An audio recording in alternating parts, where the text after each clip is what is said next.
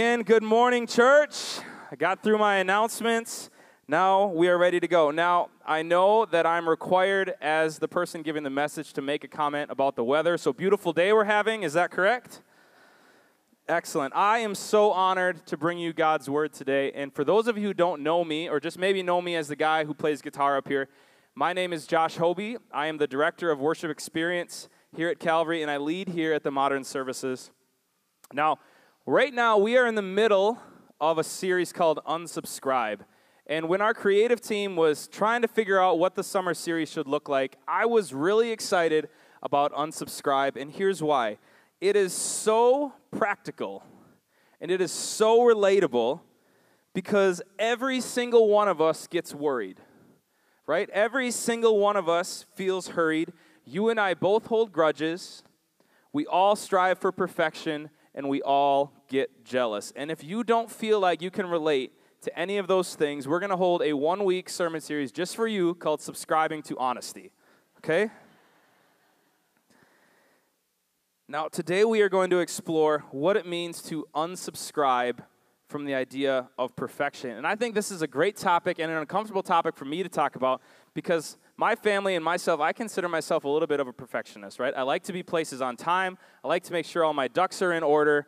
Um, so it's really interesting and really challenging for me to kind of go through and figure out what does it mean to unsubscribe from something like this. And as a music guy, it is so easy to fake perfection in the music industry. Has anybody ever been to a concert where the person singing sounds absolutely nothing like what you heard on the radio? Right? Because you can fix everything in music before it hits the radio, but you can't necessarily fix what people are doing live. We live in a lip sync and Instagram filtered world. Now, does anybody here, raise your hand, remember a time before digital cameras? Right? A time when you had to take a picture and just hope and pray that it was a good one until you got the film developed. You couldn't take 30 pictures of your cat taking a nap because you only had 28 pictures on the film roll right? You couldn't filter it live, you couldn't have Photoshop on your phone. You just had to live with what you got. Like a pre-Snapchat world where if you wanted to look like a dog in your picture, usually you either had to find a dog to take a picture with or just draw on after you got the picture developed, right?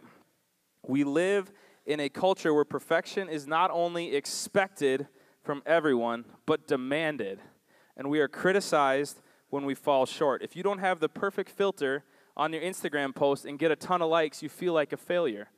I speak for myself and probably a lot of people in here too. When you put a picture online and like every like every half hour you just keep looking to see if people love it and like you might take it down if you don't get enough likes, like that's exhausting to think about.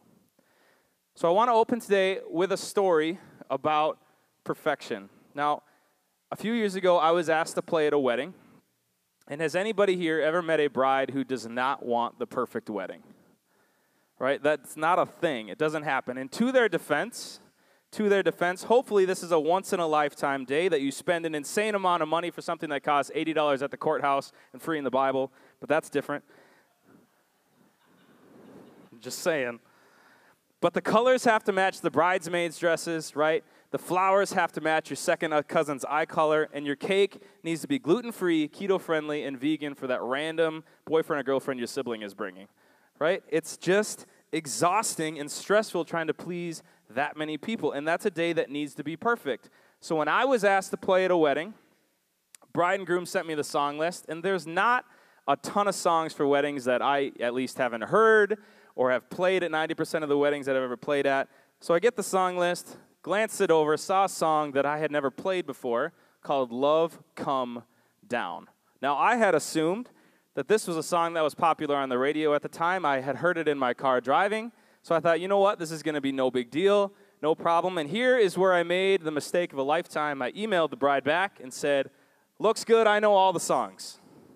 Can anybody guess where this story is going? So, knowing what I know, that weddings demand perfection, I worked on this tune a ton, right? I had it down. I had the perfect guitar part. I knew exactly where I was going to growl to make myself sound awesome. It was going to be perfect, right? So I showed up the wedding, didn't go to rehearsal because I'm like, I've done 100 weddings. I don't need to go to rehearsal. Met with the wedding coordinator. She handed me the program, and there it was. It said sand ceremony, Special music, Josh Hobie. Love came down.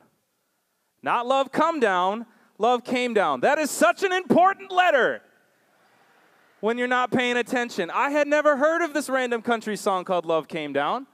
And that is when I looked up to God and said, If you get me through this wedding, I will never make fun of country music again. now, for those of you who know me, that's obviously a lie. But God did provide, and like most country songs, there wasn't much to it, so I pulled it off. Can I get an amen from the student section? There we go. So I pulled it off. I don't think that I ruined the wedding. I certainly didn't tell the bride and groom. I didn't want to be part of any of that. But I don't think that I ruined the day. I'm pretty sure they still got married. But I was so stressed out. It was the most stressful gig of my entire life. And the point of this story is that I was so wrapped up in the perfection of the product that I lost focus of the purpose behind it. Right? I was so wrapped up in the perfection of the product, making sure that I looked good, that I had everything that was going to make me look awesome and sing super well, that I lost focus of what the bride and groom were actually looking for from me. Does that make sense? Yes? Yes. Now, I want to make sure that I say this early on so this doesn't get confused. There is a difference between pursuing excellence and being perfect, right? God deserves our very best, especially when we're doing something for Him. And worship is a great example of something that's for God that we always pursue excellence, excellence. And as a leader, we have so many reasons to make sure that like worship and things that we do for God, especially that we're pursuing excellence, right? But there's a difference between excellence and trying to reach perfection or what other people expect or sometimes what we perceive perfection for ourselves. So that's what we're going to explore today.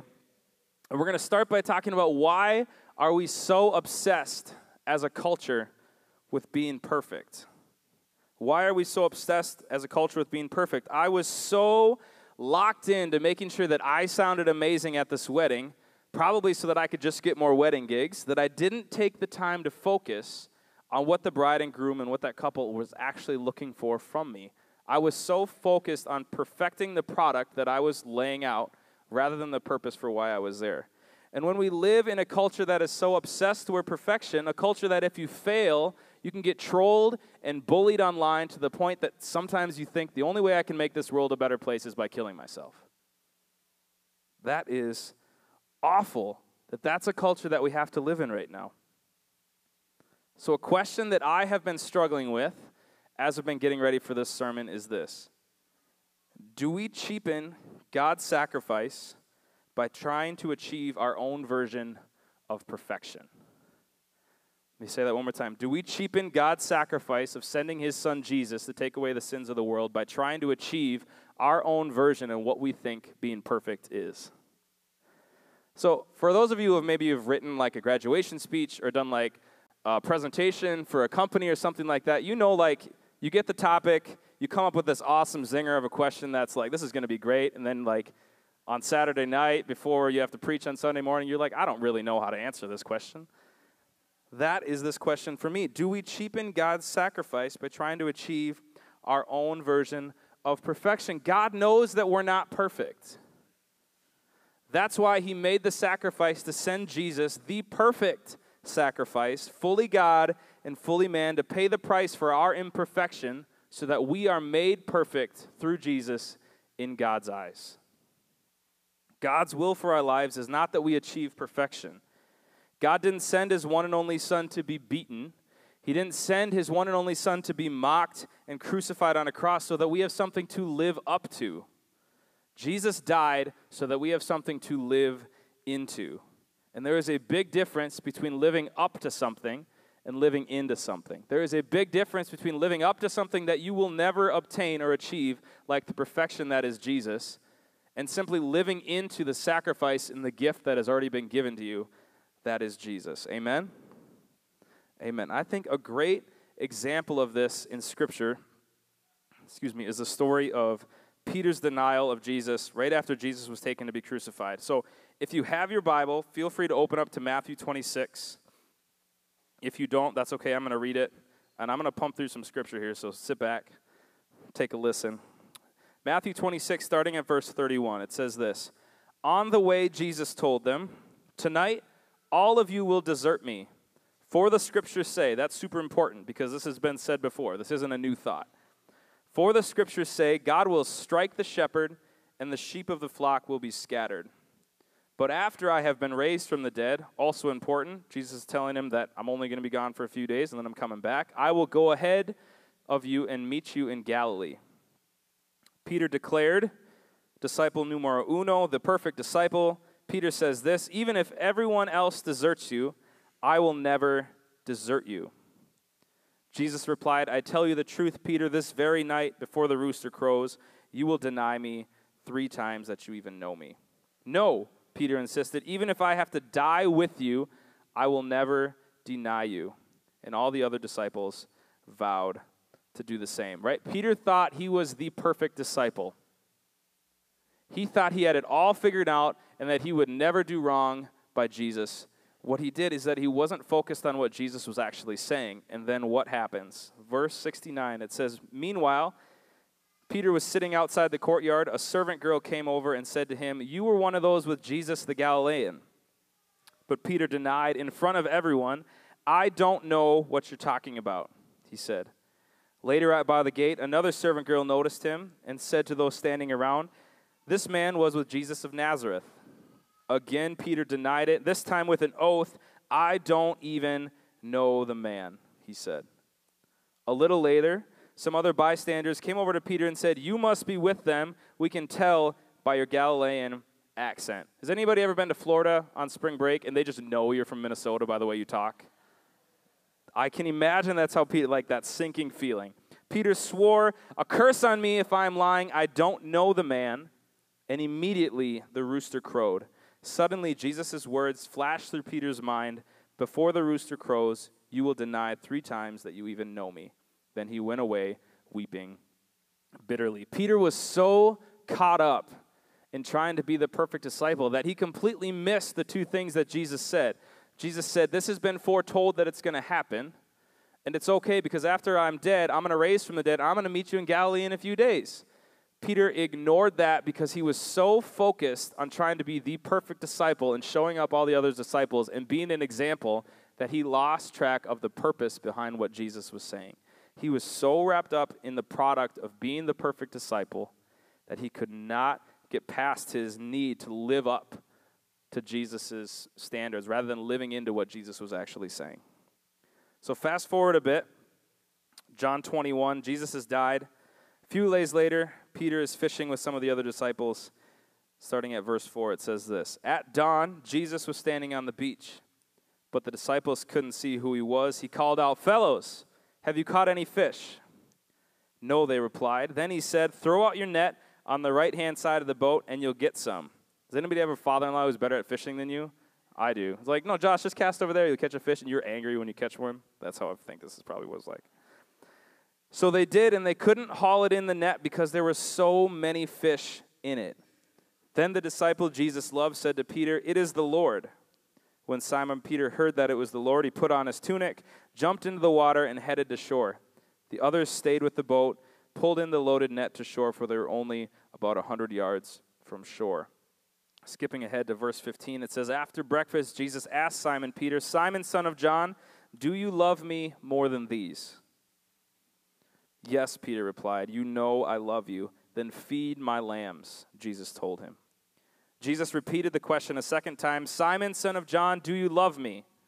Yes, Lord, Peter said, You know I love you. Then take care of my sheep. A third time, Jesus asked, Simon, son of John, do you love me? And Peter was hurt that Jesus asked the question a third time. He said, Lord, you know everything. You know that I love you. Jesus said, Then feed my sheep. I tell you the truth. When you were young, you were able to do as you liked. You dressed yourself and went wherever you wanted to go. But when you are old, you will stretch out your hands, and others will dress you and take you where you don't want to go. Jesus said this to let him know the kind of death that Peter would have to glorify God. Then Jesus told him, Follow me right? Jesus doesn't demand perfection from Peter. None of that whole thing, Jesus is saying, Peter, I need you to be the perfect disciple. Even when Peter denied Jesus three times, which Jesus knew about. Jesus asked him three times, and then he ended that whole phrase with what? Can we put it back on the screen? There it is. Follow me. Jesus is not interested or is not demanding perfection from Peter. Jesus' only request is to follow me. Jesus' vision is that we live into his mission to lead people into a growing relationship with him. And you can't do that if you think that you're perfect because we are called to follow the only perfect, perfect person to ever walk the face of the earth. You can't lead people to Jesus if you think that you're perfect. Now, what does God's word say about being perfect or what is perfect? This one is on the screen. 2 Corinthians chapter 12 starting at verse 9. It says this. Each time he said, "My grace is all you need. My power works best in weakness." So now I am glad to boast about my weakness so that the power of Christ can work through me. That's why I take pleasure in my weakness and in the insults, hardships, persecutions, and troubles that I suffer for Christ. For when I am weak, I am strong. For when I am weak, then I am strong. What these verses are telling us is that God uses our weaknesses and our imperfections as strength. God uses our weaknesses and our imperfections as strength. Christ's power working through our weakness so that we can live into his purpose for us. God is not interested in using perfect people. One, because the only perfect person to ever walk the earth was Jesus, and we ain't Jesus. And two, because weakness and imperfection require God's grace and strength. Have you ever been around somebody who just thinks that they're just awesome? right? Just perfect, like too cool for school, right? They have the best social media account, they have the best Instagram, and for like a minute, you ask yourself, who's taking this picture because it's too good? And then you get distracted by the sun setting perfectly through their heart hands, right?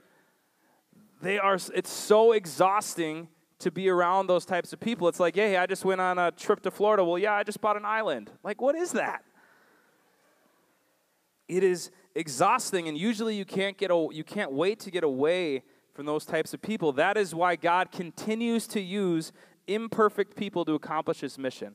Throughout Scripture, God is using the outsiders, He's using the sinners, He's using the imperfect people to accomplish His mission. Look at the 12 disciples literally a bunch of losers and nobodies. A bunch of fishermen, tax collector, people who that everybody else would have written off, and Jesus handpicked them to be his closest followers. The point of all this is that God is using you despite your weaknesses and despite your imperfections. God is working through your imperfections to reach people whether you know it or not. The question is how do we allow God's perfection to work through us? We have such a hard time subscribing, unsubscribing from perfection. Sometimes we don't even know how to make this happen. And there's three points that I want to go through real quick. First one is that embrace our weaknesses. When we embrace our weaknesses, God shows us his strength. When we embrace our weaknesses, God shows us his strength. God's purpose for your life is not to fake perfection. God's purpose for your life is not to make it seem like you have it all figured out on Facebook. God has already taken care of your perfection. When God looks at you, He doesn't see someone who doesn't have it all put together. When God looks at you, He looks past all the wrinkles on your face that you spend all that money on to try to get rid of. He looks past your exterior and sees Jesus living inside you. You are perfect in God's eyes, a child of God that His own flesh and blood died for, so that you could be made perfect in His eyes. Amen? Amen. And God is going to use your imperfections as tools in His perfect plan for you, but only if you let Him. Second thing is focus on the purpose rather than the product. Focus on the purpose rather than the product. And a great analogy that I heard of this, and I'm this is completely paraphrased, so I'm whoever actually wrote it, don't sue me. It says this: In baseball, the goal isn't to hit the ball. Does anybody know what the goal in baseball actually is? Yep, murmurs from the crowd. It's actually to cross home plate, right? The goal isn't to hit the ball. The goal of baseball is to cross home plate and get a score. And what's crazy is you can't have one without the other, right? You can't cross home plate without hitting the ball. But when you focus on the purpose of why you need to hit the ball, it adds meaning to what you're doing. Now that sac pop fly makes way more sense because you had a runner on third that was able to get home. When you focus on the purpose behind what you're doing, it makes the product have meaning. And when we let our human desires to make things all about us, if we were to focus so much on our own batting average to make sure that we looked great, we were the best singers or the best businessmen or the best parents or whatever, we can sometimes lose focus on the purpose behind why God put us in those places to begin with. When we try to make things all about us, we and try to outshine those around us, it is so easy to miss what God has right in front of us. The last point is this we need to start living into God's perfection rather than trying to create our own. We need to live into God's perfection rather than trying to create our own. A phrase that keeps coming back that I try to remind myself of is that God's perfect, I'm not, and that I need, just need to get over it. Right? God's perfect, you're not, get over it. God doesn't need your perfection. God is not interested in you trying to be perfect. And when we unsubscribe from our obsession with needing to be perfect, we allow God's plan to unfold around us. Remember, we are already perfect in God's eyes. Through Jesus' sacrifice on the cross for each and every one of us, whether you've had a relationship with Jesus for 50 years or 50 seconds, it doesn't matter. The sacrifice is the same. We have been washed white as snow. We have been made clean. We have been made perfect in God's eyes. And God made you for His perfect plan, and it is up to us to get over our imperfections and live into Jesus' perfection. It is up to us to get over the fact that we have weaknesses, and that's okay. Because when we embrace our weaknesses, when we focus on the purpose, we allow God to work through us. When we live into Jesus' sacrifice rather than trying to live up to it, we allow God's plan to unfold for our lives. So, the challenge I want to leave you with today is this What is it in your life that you need to let God take over? What is the weakness in your life that we, you just need to get over? And allow God's strength to work through you. What is the thing you're trying to strive to be perfect at? That if you just allowed God to work through your imperfections, life would be a hundred times better. We all have that type of thing. And what's awesome about that is that God is right there to help us each and every step of the way. You're not alone in your weaknesses. You're not alone in your imperfections because God is working through you whether you know it or not. Let's pray. Jesus, thank you for weakness and thank you for imperfection because that allows you to come into our lives in an absolutely special way. Father, we ask that as we are trying to figure out our own weaknesses and our imperfections and where we're not allowing you to work through, help us to be open with ourselves, help us to be open with our families about what that is, so that we can allow your strength to overcome our weaknesses and imperfections. We ask all this in Jesus' name.